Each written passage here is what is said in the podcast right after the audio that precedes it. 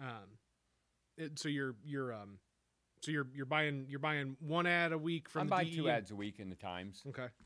and I sponsor the pet. They got the pet. Th- well, I sponsor what is it? Uh, Sudoku on the puzzle, and uh, it used to be the comic page. Now it's the Tom Tomorrow page, and the photo scavenger hunt. And then we also sponsor. Someone used to sponsor the uh, uh, pet of the week, and we took over that a couple of years ago.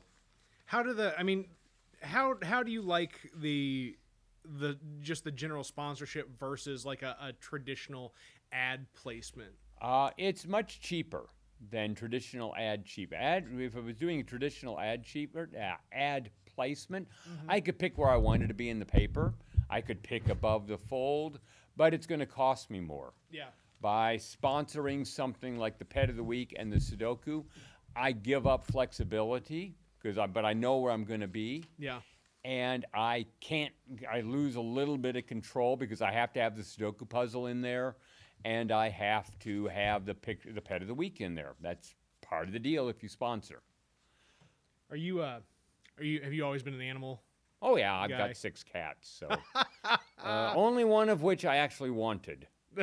that's that's generally how cats go, right? Yeah, the rest of them all kind of uh, moved in, or I was feeding. They were all feral.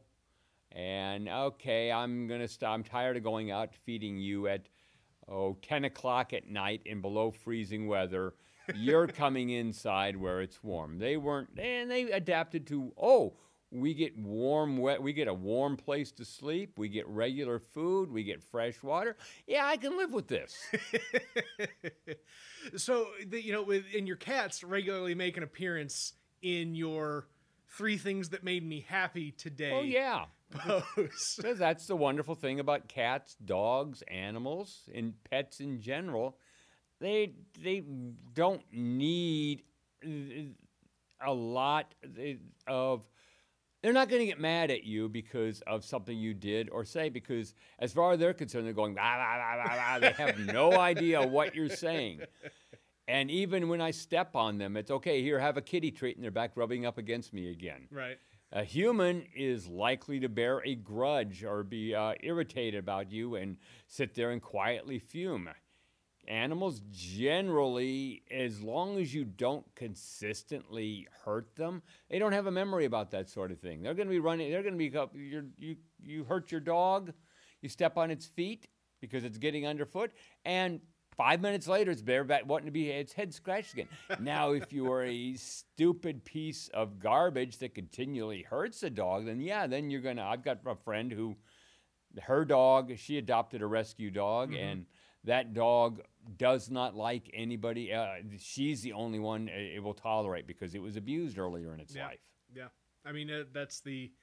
I, I I struggle with this in the in the group because I'm I'm not a I'm not a pet person, so I don't have a whole lot of context for what is Sure. proper pet etiquette and what is not. So like I we had somebody yesterday that just posted ah you know here are these dogs. It's like okay well are these lost dogs or these dogs you're just trying to give away just because you're giving away dogs? And it's like no i'm not i'm not going to just be a pet dumping ground. Like if we're if we're helping to find lost pets that's one thing. But if we're just you know owners that that have you know for one reason or another decided that ah they can't do the pet thing anymore it's like there's a there are proper channels for that to go through you know go talk to your humane society or or to st francis and be like hey i've, I've got these pets that i can no longer care for Okay, so what is the purpose of what WTF Carbondale then? Oh, that's uh, so that's a that's a good question. What is the purpose of WTF Carbondale?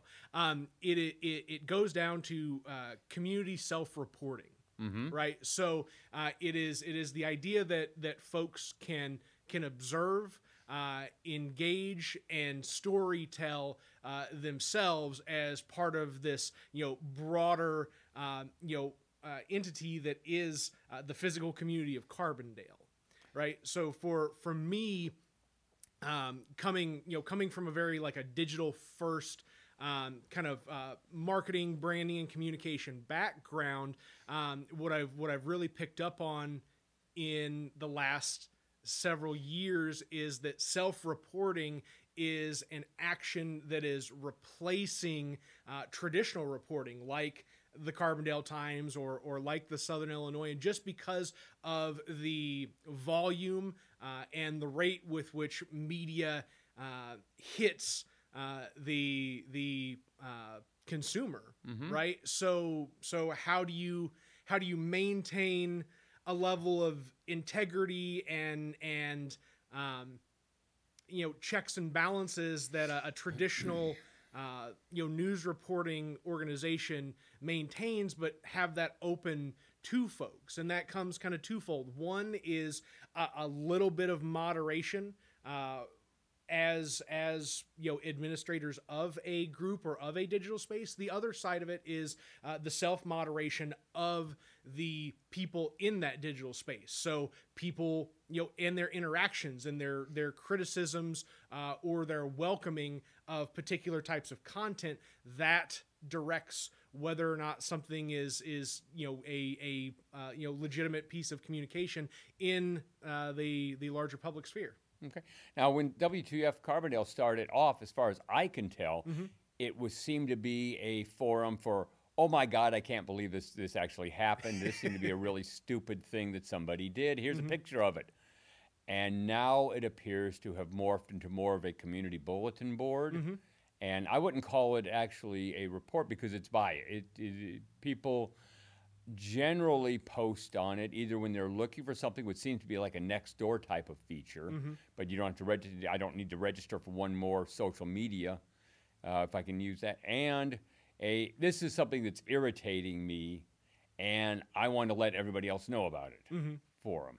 Yeah. Is that correct? Oh yeah, I mean, it, people, the people that participate guide what the group ultimately ends up being at any given point in time, right? So early on in the group, the uh, there there was the you know a, a, a lot of back and forth. You know, I remember specifically the the argument over uh, you know people plastering things on the side of trash cans, right? And and the and the argument over that that was one of the initial catalyst to growth within the group. But really the the that's just one silo of the brand overall right? So while while it's been pigeonholed pretty um, you know hard into the the group is what defines the brand it's only existed for about one year a little over a year uh, whereas the brand itself uh, was uh, uh, was created in 2015. Not even by me. It was something that was actually gifted to me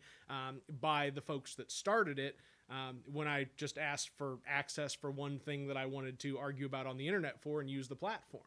so it's just it it is continually transformed over that time.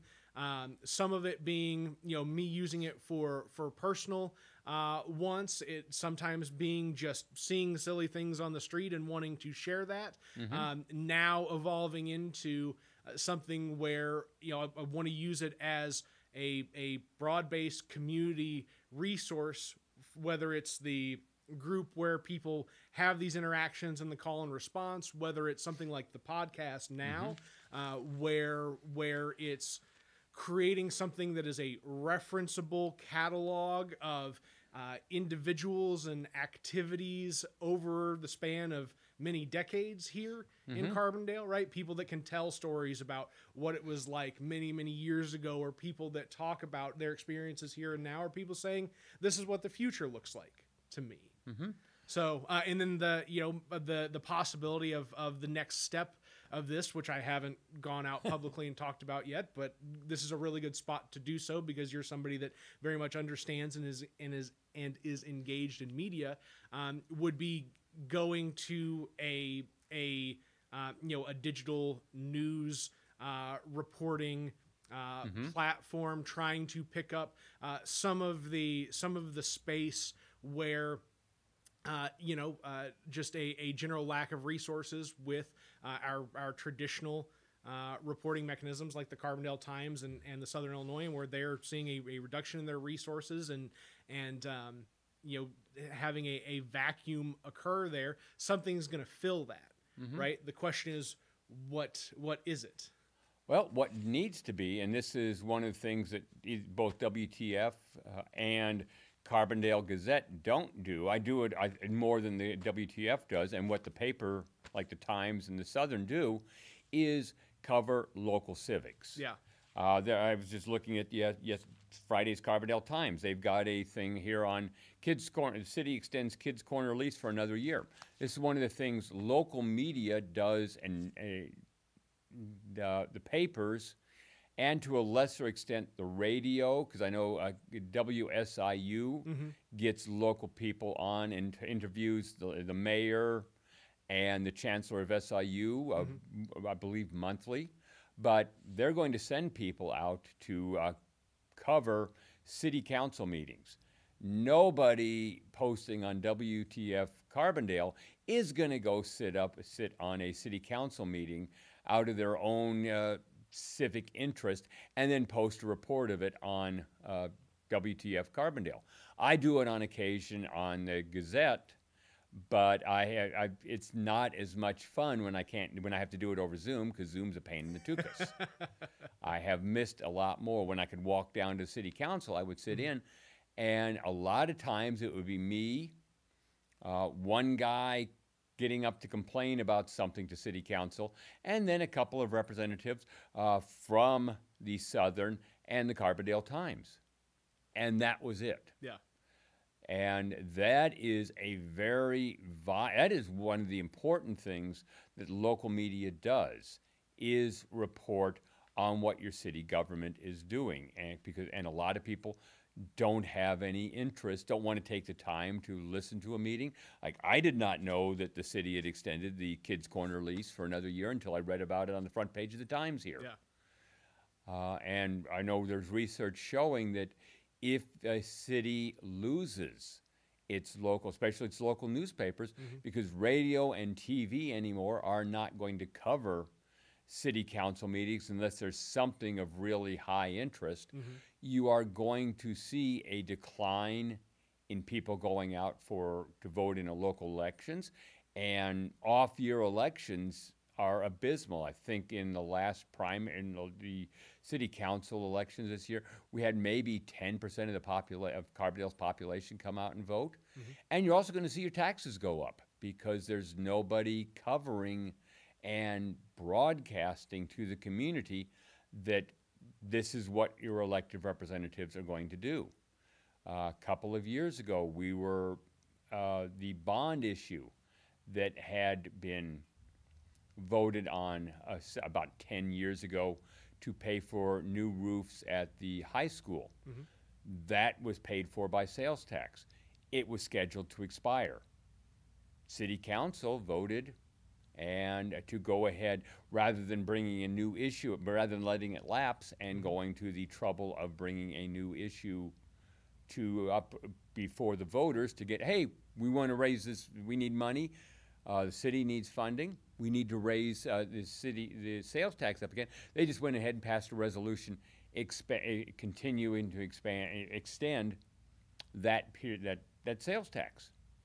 I'm afraid that's going to happen with the Saluki Way sales tax when that expires in, I think that's about five or eight years. Mm-hmm. But, and because they won't, uh, if you don't put it, because most people are not going to vote for an extension of that, but the city does need money. God knows we have lost a lot of revenue in the last year since a lot of our funding comes from sales taxes. Yeah, yeah. Mm. I the um, I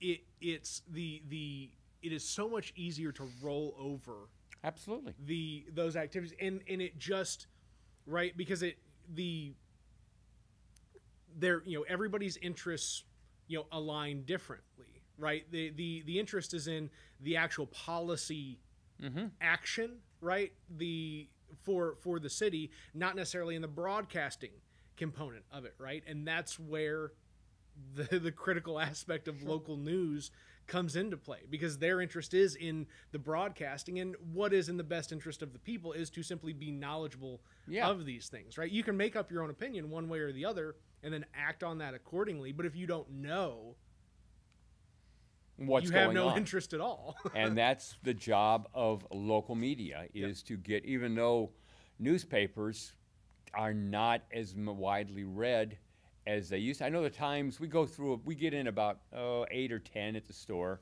and people will we'll go through about half two thirds of them of course of a week.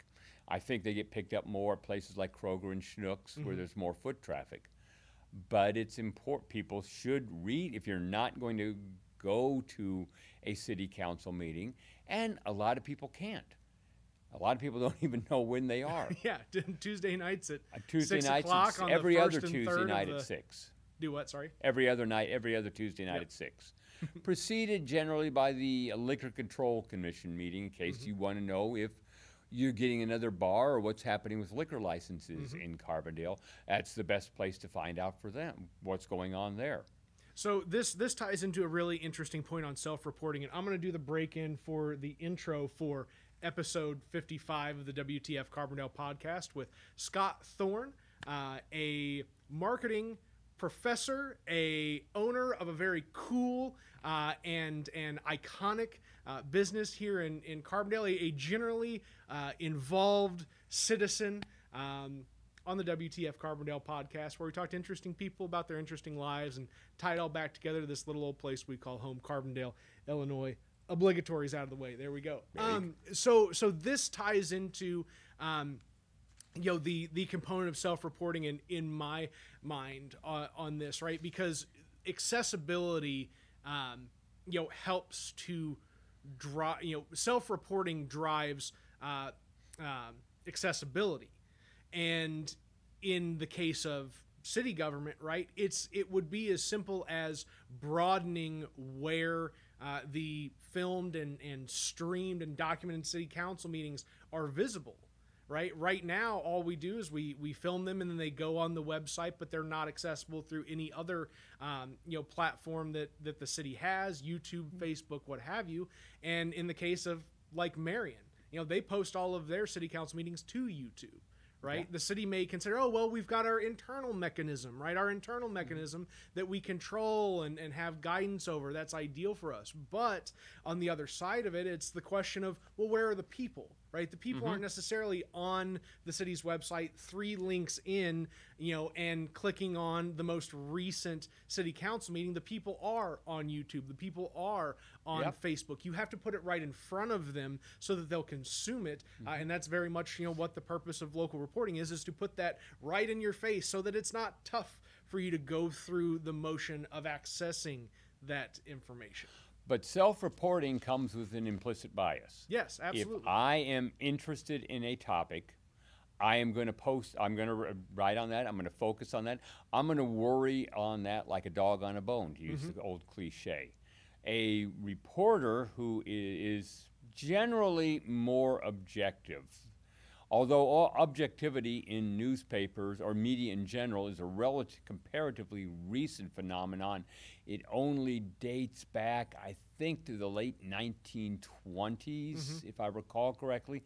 Prior to that, local media was owned by political machines.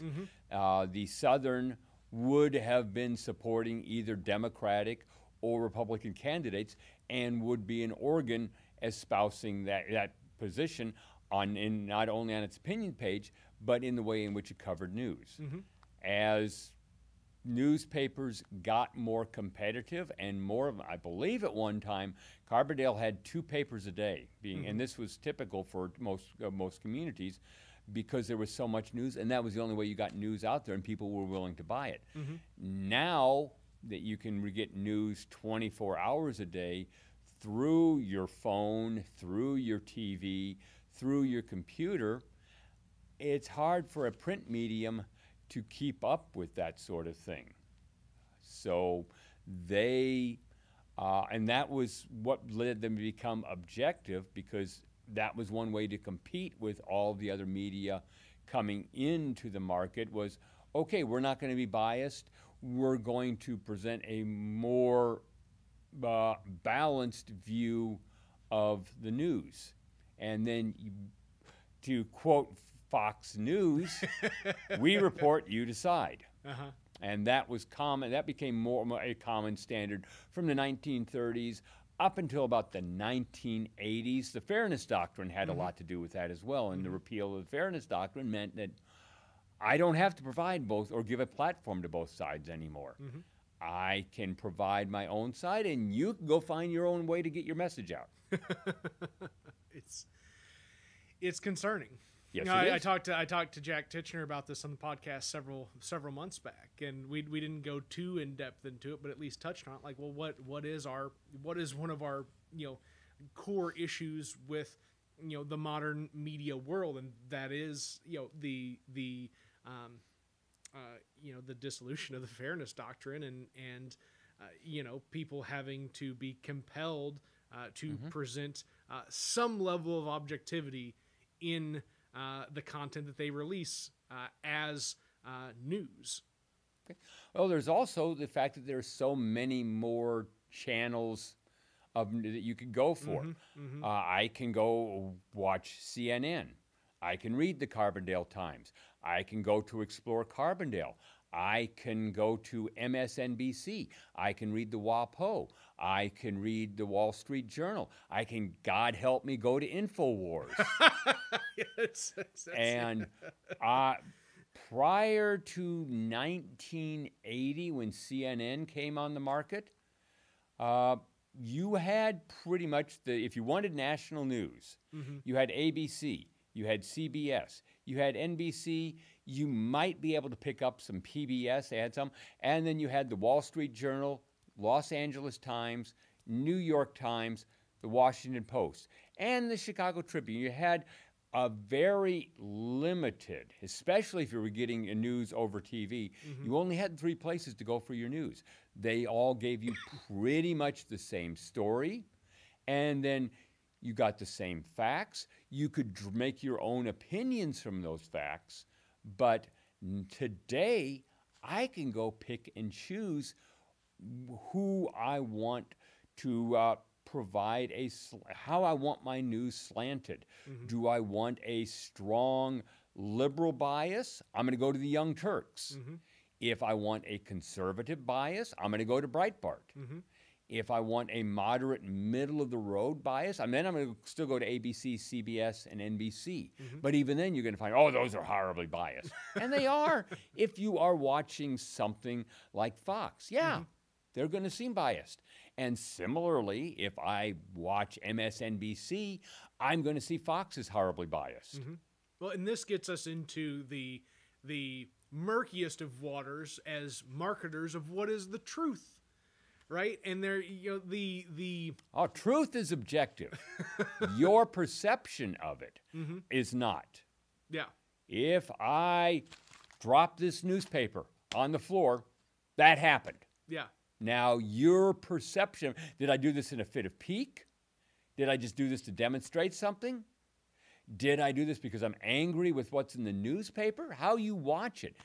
Um, if you only see a edited version, say 20 seconds of it, you have no idea what happened before uh, before I tossed this paper on the floor. You could draw your, and unfortunately, you have a whole lot of other people who make money off of offering their interpretations of why I dropped this newspaper on the floor.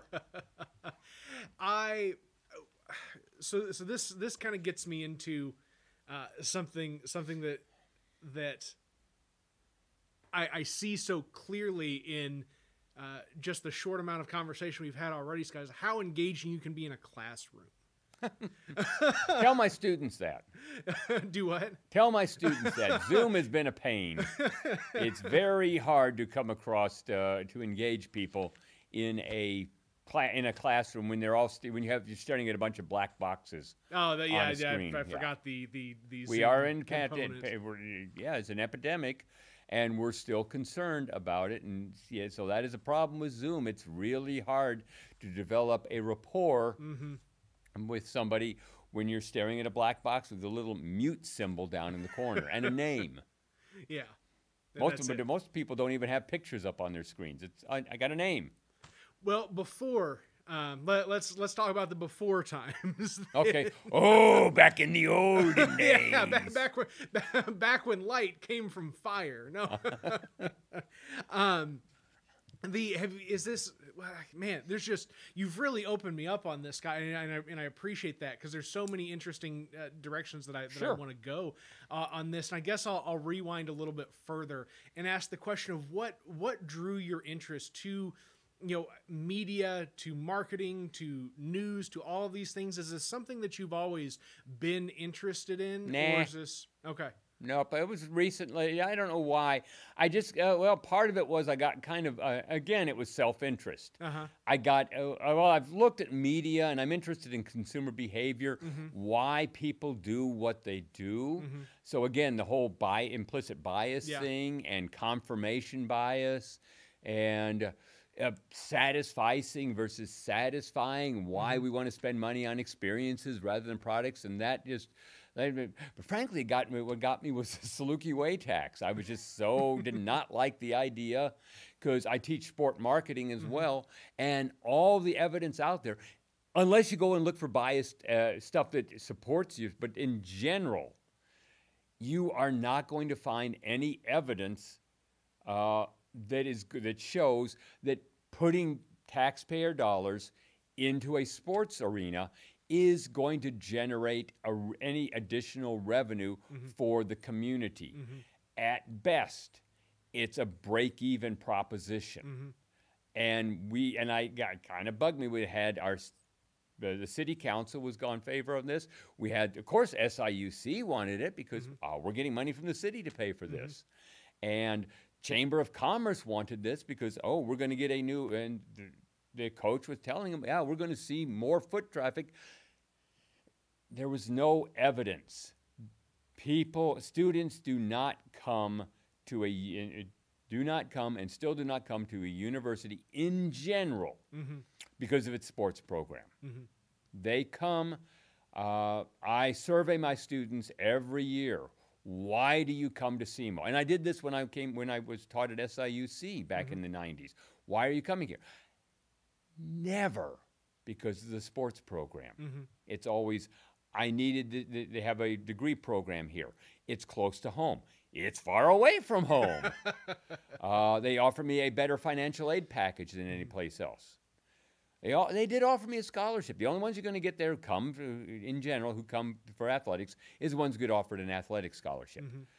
And it was just the whole people uh, getting a generally one comparatively one-sided because the focus was let's we want to do this tax uh, to get people to talk uh, eh, to, and we want and I see I could see where they wanted they wanted to rebuild because I don't know if you remember what McAndrews Stadium looked like Oh, yeah, but my absolutely. God that thing was in bad shape uh, there was you could walk through the hall and there were chunks of concrete falling out of the wall we needed a new one but uh, taxes are not, or putting money into a sports facility is not going to bring more revenue or more bodies to campus. All it's going to do is change, if at best, is change how you are going to spend mm-hmm. your money. Consu- people have a limited amount of discretionary income. You're going to shift it. If you want to go to a football game, then you're going to shift those dollars away from what you were going to spend on going out to dinner or going to a movie. Mm-hmm. And you're going to spend them on a football ticket instead. So I had no real problem. Well, actually, yeah, I did because I could have done uh, so much more with others that would have brought students in Yeah. use that tax money, and I, I suggested this at the time, but of Deaf course ears. not, was use that money to fund scholarships. Mm-hmm. To, because I remember I had read about a, some other schools that were taxing their their communities and using it to fund scholarships to bring students to the campus Mm-hmm. to go to school there. That would have been a good use that would have generated. I, I felt, and again, I'm bringing my implicit bias into Yeah, it. yeah. And at least I realize that. But that would have been, a, I think, a better, a better use of dollars uh, to get people in. This is one of the reasons I kind of, uh, well, I'm on the Saluki Pride Committee with the Chamber of Commerce. Mm-hmm. And one of the reasons we we started pushing these Saluki Stay scholarships Mm-hmm. Is we know that there's a lot, uh, right, well, not a lot, but there are students who come to SIU and for one reason or another they cannot afford to stay there ju- after their junior during their junior and senior years. So the Saluki Stay scholarships help provide them some funding, provide them some meals, give them a little some relief to, in, but they have to in in return uh, agree to come back here for their junior or their senior year because it's all in the form of incentive mm-hmm. for you to stay because you're getting meals, but you they're at Carbondale restaurants. Mm-hmm. You're getting rent, but it's for a Carbondale facility. Mm-hmm. So trying to induce students to come in and stay. And it would have been great if they had put the money into something to induce new students. How long? How long has the Saluki Stay Scholarship been in existence for? Uh, it's about five or six. I, your time flies when you're having when you're having fun. I didn't realize I've been writing this the, the, the, this uh, Gazette blog for about uh, so as many years as I have until I go back and oh my God, I, this thing's dated 2010. Jesus, How is it already 2021? I don't understand this. Oh, I'm glad I'm still around to see it. Was the and, I- and I can't remember. I, I want to say was the state was the Saluki Stay Scholarship initially a, an idea of Barrett Rockman's or do you, I do don't you know whose it was. It was a? Chamber of Commerce in, uh, Okay. initiative. I or it was, uh, but I don't know if Barrett Rockman was the one who pushed it or not. I just remember, hey, this is. Uh, I remember getting uh, put in front of the uh, uh, Saluki uh, Pride Committee Mm-hmm. uh, several years ago, and we've taken and run with it ever since. Okay, cool, cool. I just I mean I some something sticks out in my mind like I read Could very well be. I many don't know who initiated it. who initiated the idea. It I could mean, very well be. it, and it, and it's I mean it's these are like you said these are the mechanisms right what, just like we were talking before the podcast about what needs to be in these storefronts downtown right that Stores. you know if you're gonna have a storefront there better be a store behind it or something. Yeah. Again, we have. Well, it's better than not having anything. I'm gonna because one of the things we have put in there that take away uh, retail space at Carbondale. eh, Sorry, Carbondale Tourism, but you're in a perfectly viable storefront down there. You should be over in City Hall or in an upstairs facility and free up that store that, uh, that uh, storefront for somebody else for an actual retail space where we can be selling stuff and generating revenue mm-hmm. and generating sales taxes. Carbondale Tourism doesn't generate any sales taxes. But on the other hand, as we with so much empty storefront, so many empty storefronts in Carbondale, it might be a better use of it than leaving it sit empty if nobody wants to come in. Yeah. If somebody wants to come in and wants that space, I would say move Carbondale Tourism uh, out to someplace else. Yeah. Well, and the the the other aspect of it being the accessibility. Well, if you're if you're wanting to have a central location where you guide people to experiences and activities from, you know, how do you make a, a mechanism like Carbondale Tourism, like a Carbondale Main Street, like the Chamber of Commerce, all accessible to somebody simply looking for information physically in Sure. a space where you want them to participate. Yeah. Uh, having them downtown, because I remember at one time, let's see, the chamber was out in Eastgate and it tucked away in a little corner. But again, it doesn't need to be. That's a good place for it. It doesn't need to be a place where it can. It's. It doesn't need a centralized location. It should not be tourism, possibly. Uh, I've been in other Main Street facilities. They're on upper floors. Mm-hmm. There's no unless they are going to do outreach to the community they don't need a front and center location mm-hmm. in the downtown. Mm-hmm. On the other hand, it's better than leaving them set empty. Well, and that that goes to a whole different conversation on plopping your city hall right into the middle of a downtown as well. And Well, but Yeah. c- city halls traditionally are in downtown. I don't have a problem with that. Mm-hmm. I do have a problem with the fact that they d- they knocked down an entire square block. Uh, per, per- to, and then left it sit empty for about 10 years while they tried to scrape together funding for the city hall. Mm-hmm. But again, that's was built. That's like 20 years ago. Third, no, I'm sorry, 40 years ago. And we knocked down the buildings, and we didn't get the money for it. And we left it sitting empty. Again, it's a not. I the I I have no problem with the city hall in downtown. Yeah. That's where it should be. It's a center. It's the a hub of the community. People should be coming there. It needs to be in downtown uh, because it's not. It, it needs to be a place in easy access. Uh, the civic center. I would like to see more parking for the civic center. We need uh, more because that's one of the things that hobbles the city civic center is there's not enough pa- parking for facility for events there. okay. No, no. So no. So sometimes I'm uh, looking looking for that looking for that Next next, step, and you get you get on a roll, and you go, "Are there? Uh, do I chime in now, or do I?" Okay. that, no, that was spot on. The um, um, no, the the,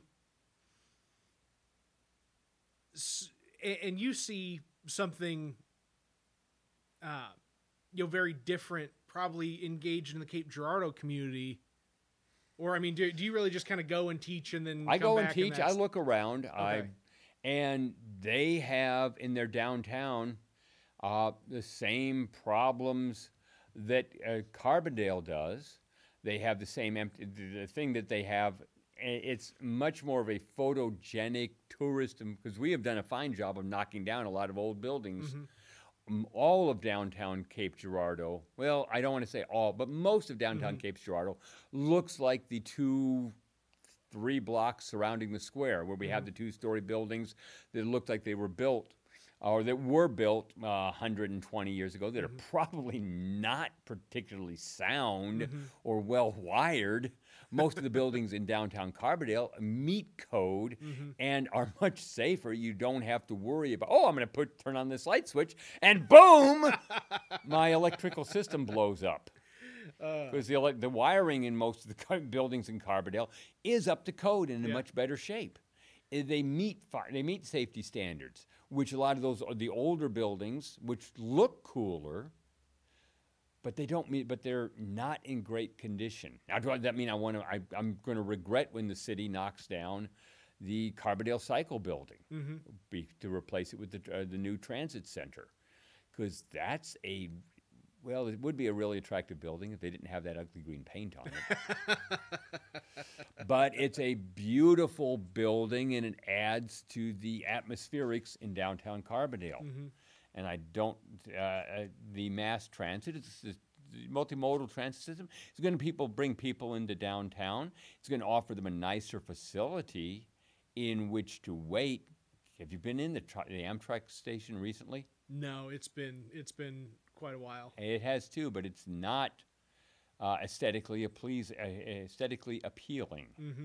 Putting in the new station with a nicer, because we don't even have a place to drop off. I, I think the bus just drops off people there in, in the turn, in the pull in, and then, hey, have fun, guys. Yep. So having a facility for the bus passengers, and from what I understand, they're going to have a drop-off point there for taxis mm-hmm. and Uber. Mm-hmm. So it'll be a much nicer. I'm going to regret seeing that building up there at the corner of uh, Illinois and um, Walnut get dem- get demolished because I don't think the new building, i at least from the artist renderings I've seen or the architectures, uh, is going to replicate it as well or fit in. It's not going to replace that building. It won't be the same architectural style. It, it looks, the you know all the the renderings that have been out there thus far. It looks like a lot of awning. Yeah. well, you need awnings if you're going to be. You don't want to get rained on when you get out of your out of your bus or your taxi. Yeah. But yeah, a lot of on. I think the landscaping will be better Mm-hmm. because there isn't much down there now No. because there's just not. We got the part. We'll lose the parking lot, and I'm kind of interested to see if the city continue again segueing. Mm-hmm. Will the city continue its policy of not monitoring the parking meters? Mm-hmm. Because as far as I know, it hasn't since the. And I don't know if they're going to be listening to this and maybe start monitoring it again. But as far as I know, they haven't been up, monitoring the. Huh? They haven't been monitoring parking meters, and that's always something I've been uh, is not having parking meters in downtown. Mm-hmm. You know, it's it's funny that I I right. So I, I I've never I've never been uh, a proponent of the parking meters downtown, but I I at the same time uh, you know really consider. Uh, a lot of the the policy points of uh, you you follow uh, um, an organization called Strong Towns by chance have you ever heard of No. it so they're they're they're just a they they do a lot of writing and pontificating on on uh, um, on just city and municipal policy uh, things. Uh, You know, everything from you know land use to taxation to uh, you know just just uh, general business development and just a lot, you know a lot of lot of ideas about you know what makes a, a, a, a town a strong town, a healthy Sure. community. And I just read uh, this past week about how parking revenues are such a low hanging fruit for municipalities to be able to you know fund you know smaller projects or things that they see fit and i look at something like carbondale's parking revenue which i if i if I, I it's it's either I, I, I'm gonna mess this metric up, I'm sure, but it's either our expense is around 150,000, our revenue is 350,000, or our our overall revenue is just around 200,000. I, I'd, I'd have to go back and look at the numbers. It's been a little bit, but um, go ahead. Sorry. Last time I checked, we are the amount we were taking in covered maintenance of the parking lots. Okay, just flat. flat. That was my under, eh, give or take a little bit, but it was. But, but the the reason I we put parking meters in because I remember if I remember for years back in the '90s we didn't have parking meters. Yeah. and they were put in primarily, and it, it, it served a good function because they, they, they were, because you remember the big parking area, the 710 parking Oh, yeah, lot before absolutely. Evolve, and what students back in the 90s were doing because. Uh, parking p- permits were expensive, Mm-hmm. especially if you're a student with low discretionary income. They'd go park in the 710 parking lot, leave their car there for 10 hours, Mm-hmm. and go over to campus, and then come back and it was free parking. Mm-hmm. I didn't have to pay for a parking permit, and I was taking up uh, parking that would have been used by B and A Travel, Mm-hmm. Quattro's, Jerry's, Seven Ten, and all the building, uh, Gumby's Pizza, if you remember the late, or, Oh, or yeah. Quiznos. uh, and they so that it, the parking was supposed to be there for them.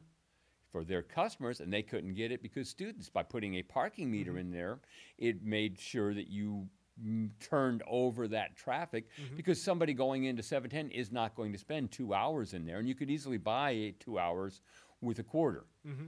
Uh, so, I mean, that was going to keep the students from, and I think the maximum you could buy at the time was two hours. You couldn't buy eight hours with the parking there, or if you could, it was some astronomical amount. Mm-hmm. So it kept students from parking in there because if they came back, they'd get a ticket.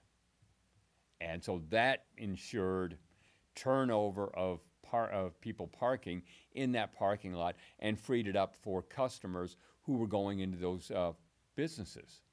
Yeah, and that and that has been the argument for a lot of folks being like, listen, the reason why we have you know pay to park right now is because you know years ago it was to manage the abundance of traffic Mm-hmm. Sure. in these areas, and now that we have you know very limited traffic Yeah. uh, in these areas what what still makes makes sense to go. And i you know i i struggle personally the the accessibility component of it that you know now instead of you know you get out of your car boom there's a meter we're we're done. Now it's get out of your car go to the kiosk go back and you know it's then you're starting to put barriers between the consumer and the you know businesses that ultimately they're going to go uh, you know engage with. And it's not it's not you know a you know for a lot of folks a major um, you know barrier but uh, for for a number of folks out there uh, you know just the mental idea of uh, I I you know I didn't like this experience once. I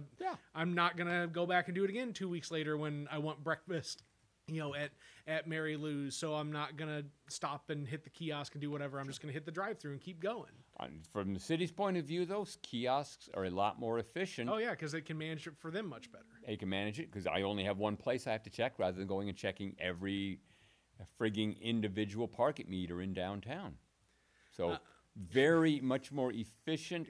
Not sure if it is a, as an effective as allowing me to put up there. Now, if we could use credit cards on the meters or mm-hmm. credit, because I think we can use credit cards on the kiosks. Mm-hmm. But if you had had a, a swipe on the meter, that would have been very effective and efficient. Yeah. But then we got to get our downtown Wi-Fi to work if we want everything to connect. Do we have downtown Wi-Fi? Scott. I, I, actually have used the downtown Wi-Fi. at a period where the store's uh, Wi-Fi went, internet went out. For I don't remember where it- what, it- what what the rationale was, but I was going down and sitting with my computer on the uh, in the town de- depot and the pavilion, and like getting onto the uh, onto the city's Wi-Fi, and it was perfect. It was inconvenient, but it was powerful enough. I was able to use it for uh, about the week that our that our Wi-Fi was Really? out. Yeah. Good. Good. So it was cold. but it was functional. Yes. That's good. I you know I've I've not I've not had uh, in in a, a time where the downtown Wi-Fi functioned well for for me, and and I've It heard that. they keep doing it, and we, part of the deal is we're with I think whoever we have our uh, our agreement with, they're supposed to be providing downtown Wi-Fi, but it has. And I have I haven't checked it for years because I got my ooh I got my phone here with my own portable Wi-Fi on Yeah. it, so I don't have to. But for students who don't have that and who need to use Wi-Fi, having something would be an incentive to get them into come. And that was the original purpose was to use it as an incentive to get people to come into downtown, so they weren't mooching. I'm sorry, taking advantage of uh, local businesses that uh, who were using and they were and using up all the available bandwidth. No, the um, you know, and, and it'll be uh, it'll it'll be in the blink of an eye that all of a sudden this town is uh, you know has functional 5G, and then things like the the Wi-Fi networks are uh, you know even even less Yeah. um, you know valuable to uh, to the folks because you know the, the whole point of this you know this uh, you know 5G technology is to be able to provide a wireless replacement for hardwired uh, you know internet. Yeah, I don't even check anymore to see if I have uh, Wi-Fi connections anymore because my phone plan is reasonably priced enough that it's just as easy for me to use it, or use my uh, phone data, as it is for me to. Oh, is there a Wi-Fi around here? Let me let me move my neck around like this and see if I can pick up a signal by stretch. Oops. That not be- that was not a good idea. Uh, stretching out my arm around this corner to see if I could pick up something. I haven't had to do that. I haven't even thought about doing that for years. Technology moves. Yeah. Technology moves. Well, I we're we're getting into the later throws of the podcast. I love I love the conversation that we have had thus far, Scott. But there there are a couple of things that I absolutely have to touch on uh, before I get too too far out there. One is what you pay always the what is what is usually the introductory question of what brought you to Carbondale? How did you come to be in Carbondale? Uh, and all that fun stuff. And and the other will be, you know, we'll we'll kind of transition from that into uh, talking about Castle Perilous because. yeah, I, I know, right? A novel idea to talk about Yeah. something that's so very you, uh, you know, and, and just give some insight to that because you really are, uh, you know, you you have you have created this iconic entity in this town that is not just.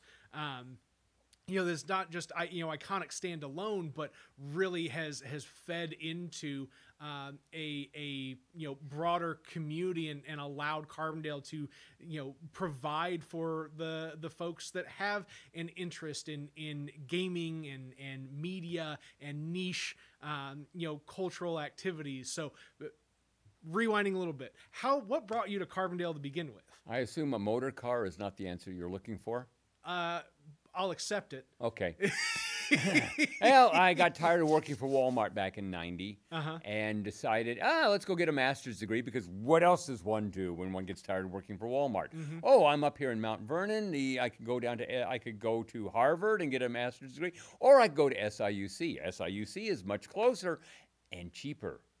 So I came down here, got a master's degree, uh, got applied for my master's degree, taught at SIUC for several years, uh, got my doctorate, started the business, then uh, and have been here ever since. Nice. And the business, let's talk through the the lifespan of Castle Perilous. First off, name, awesome name. Yeah, I would. If I was to do it again, I wouldn't call it that. What would you call it if you Uh, probably? Shawnee Games. Shawnee or Carbondale Games or Ozark, Illinois Ozark Games, or something that ties into the local area. But eh, it's Castle Perilous. I've got 30 years brand equity built up into it. I'm not changing it. yeah, yeah. You I mean that's right and that's one thing. That Once came from a to board game. I, I was playing a board game, the SIUC Strategic Game Society. Mm-hmm. Uh, we one summer we were playing. Uh, it, it was in uh, uh, playing game board games in one of the halls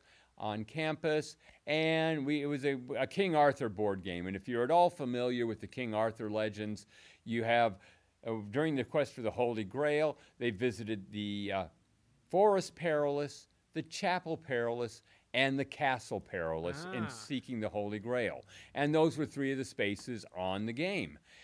And a friend of mine, you know, you really ought to name one of these things. And the Forest Perilous Games and Book, no, that didn't go. Chapel Perilous sounded a little bit sacrilegious. Oh, Castle Perilous, that has a good ring to it. Mm-hmm. So I, eh, I say, okay, sure. If I ever open up a game store, I'll name it Castle Perilous. And I opened up a game store and named it Castle Perilous.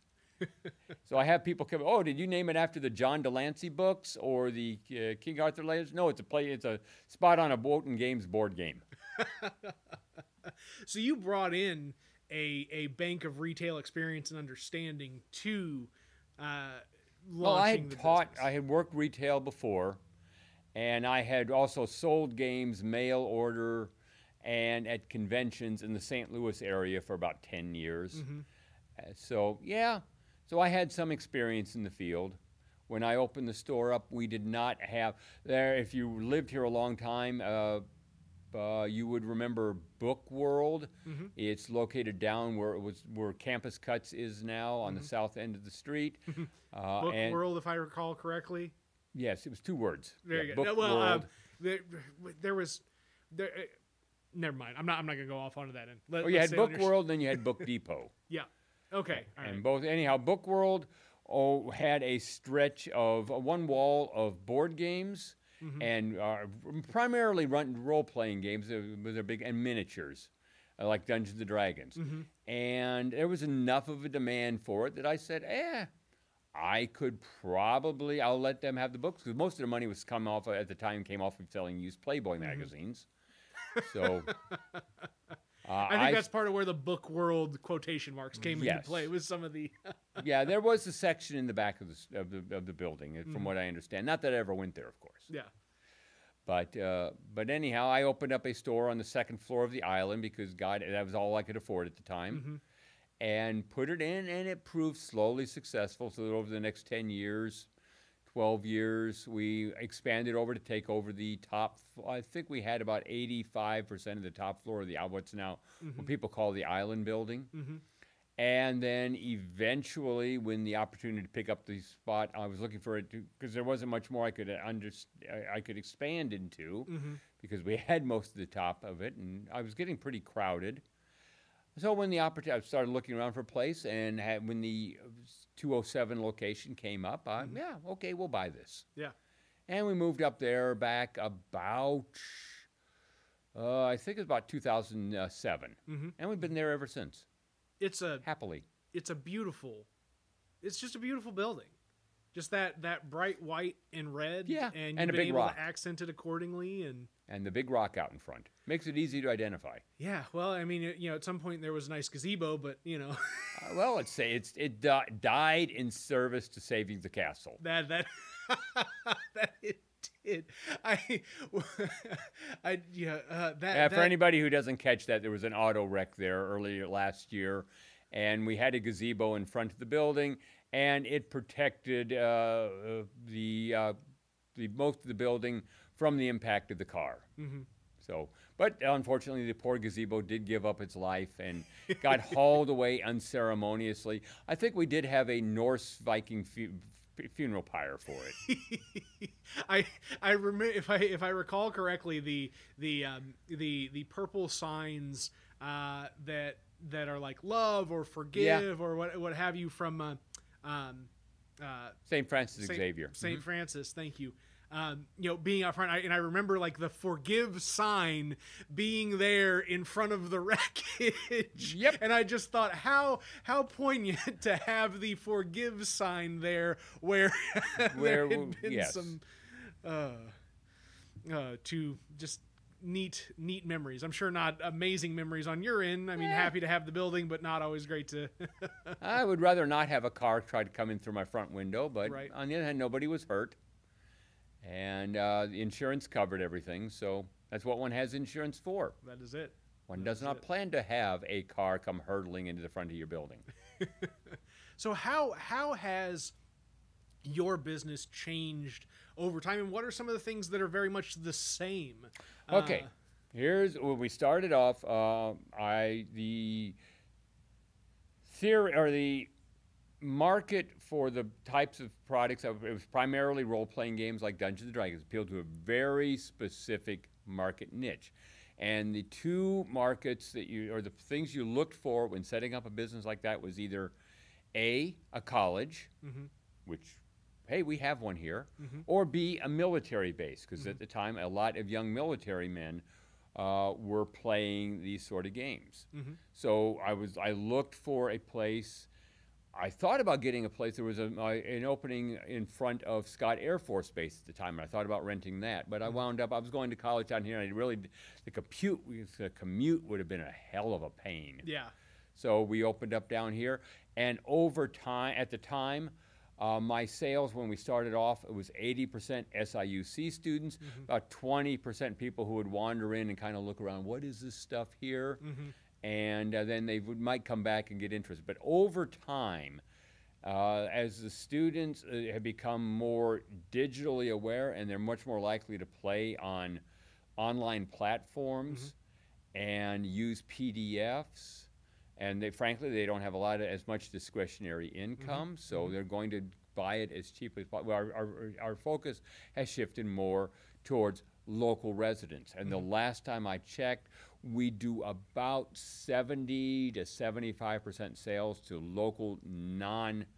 Uh, college students and about 25% to college students. Wow. But th- again, it's important to remember Carbondale would not be as big as it is if it did not have SIUC. Oh, There's a symbiotic relationship between the two.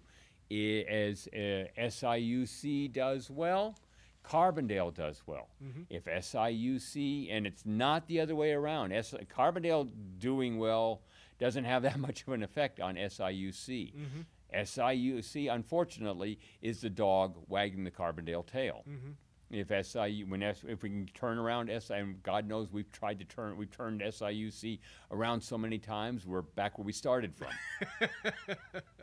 but if they can get figure out what, uh, how to fix SIUC and build enrollment back up, uh, the phrase "a rising tide lifts all boats" would be quite applicable here. Carbondale would see a definite re a growth or reemergence of its fortunes. Yeah. You would see every all those empty storefronts in downtown filled Yeah. because people would want to be selling stuff. But we need you can't ha- lose half the population Mhm. of a uh, like SIUC has and not see a corresponding decline in revenue and the economy of the surrounding uh, uh, surrounding community. I mean, the reality is, you know, bodies participate in transactions. Transactions generate the revenue, uh, and the revenue is what's used to further, Yeah. uh, you know, the the actions and, and the activities of, you know, the, just that it's a closed loop, really. And we've had a decline in those bodies, and nobody has been able to figure out how to change it. Mhm. Me, I've always thought uh, uh, it was uh, the fact that we haven't had a someone of the stature of Delyte Morris as the head of the university. For the, Morris was, I believe, 45 to about 80, if I recall mm-hmm. correctly. Mhm. And when you have somebody, yeah, his ideas may have gotten ossified, And toward the end of his life, yeah, he got forced out and had problems, but his focus was on the university. Mm-hmm. Uh, we were the first one, uh, we were one of the first universities to actively embrace the GI Bill. We mm-hmm. had a lot of GIs coming here to school. We were one of the first universities to actively seek out and bring in international students.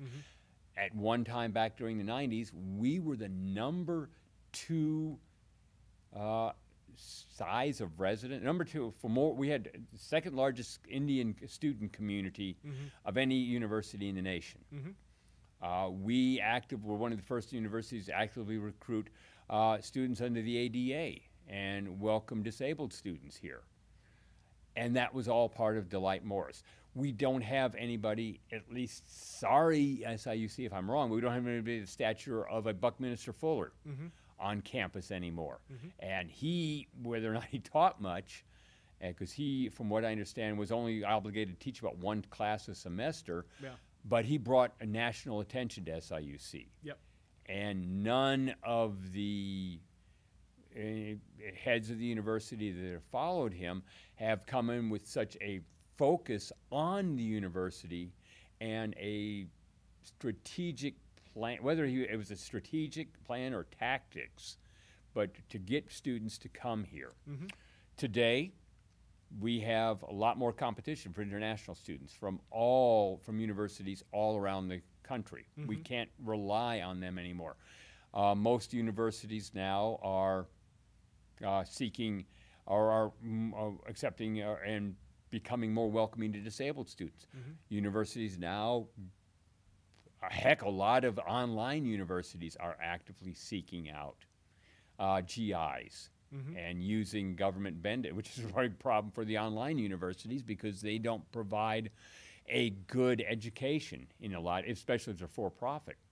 So those revenue streams, for want of a better word, that we that drove the university's growth during the 50s, 60s, and 70s are no longer there. Yeah. Where are we going to go? And then the question is what you know, and, and it's not about recreating you know what has happened in the past, No, right? Because the, the reality is we've already s- built those standards into Mm-hmm. our activity, right? The question is what is the thing that you know 10 years from now Mm-hmm. is going to be the thing that everybody wants to look to do in higher education and why aren't we doing that Okay. now? Well, we have a nationally recognized auto tech program. oh yeah We have a nationally recognized aviation program. Mm-hmm. We had, I'm not sure if it still is considered, we had a nationally recognized journalism program. Mm-hmm. Uh, we had fairly well recognized people in the business program. I know because I was there. But whether or not they're still there or not, Yeah. because I haven't uh, been there for a number of years. But Mm-hmm. And but we don't. See, the university does not seem to do a good job. It may be it does it behind the scenes, and they but they don't trumpet it in this era Mm-hmm. or area that hey. We're doing this, this, and this. They should be getting press releases out into the Times, out in the DE, out into the Southern, out into uh, WTF Carbondale, out until uh, uh, WSIU or any news stations on a regular basis, talking about what is what is powerful or unique about the university. It's going to bring more students in. Yeah. Well, and I, I think you know the the question of what is you know accountability to the community for the university, right? And and and you know the SIU's uh, you know internal news functions that pushes out things from from news.siu.edu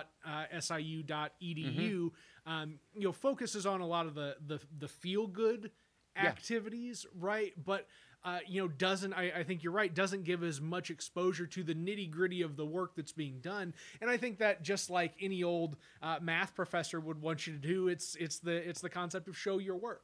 Sure. right? And and you know there's there's a difference between saying hey here's an outcome and saying here is how we got to that outcome. Yeah. those are those are two distinctly different stories to tell. I think SIUC, because I remember back under Rita Cheng, one of their big initiatives was banners. mm-hmm. No. no. Banners banners are cool in the downtown, but that's not an initiative. That's a that's uh, advertising. yep And that's not you're not going to get students coming into town because of banners. yeah It makes it look cooler once you get people here. It makes it look welcoming, but uh, that you're uh, much like you're not going to get people here because you're to uh, a non-athletic student come here because of your athletic program. You're not going to get people to come here before banners. Yep. And thank God the university, and we no longer have the pony. My God, I cannot believe anybody let them put the pony. Okay, that's another story. well, that's that's exactly right right where we land for episode uh, 55 as I get the camera to focus in on me here uh, with Scott Thorne. Um, another interesting person living an interesting life in this little old place we call home, Carbondale, Illinois. Thank you, Scott. It was a wonderful conversation. One that, uh, you know, as I, you know, figure out kind of who folks will be as we get into maybe the hundreds of episodes, who do we need to revisit conversations with? Scott is undoubtedly one of those folks. And as I always say, have a good one, folks, whatever that one may be.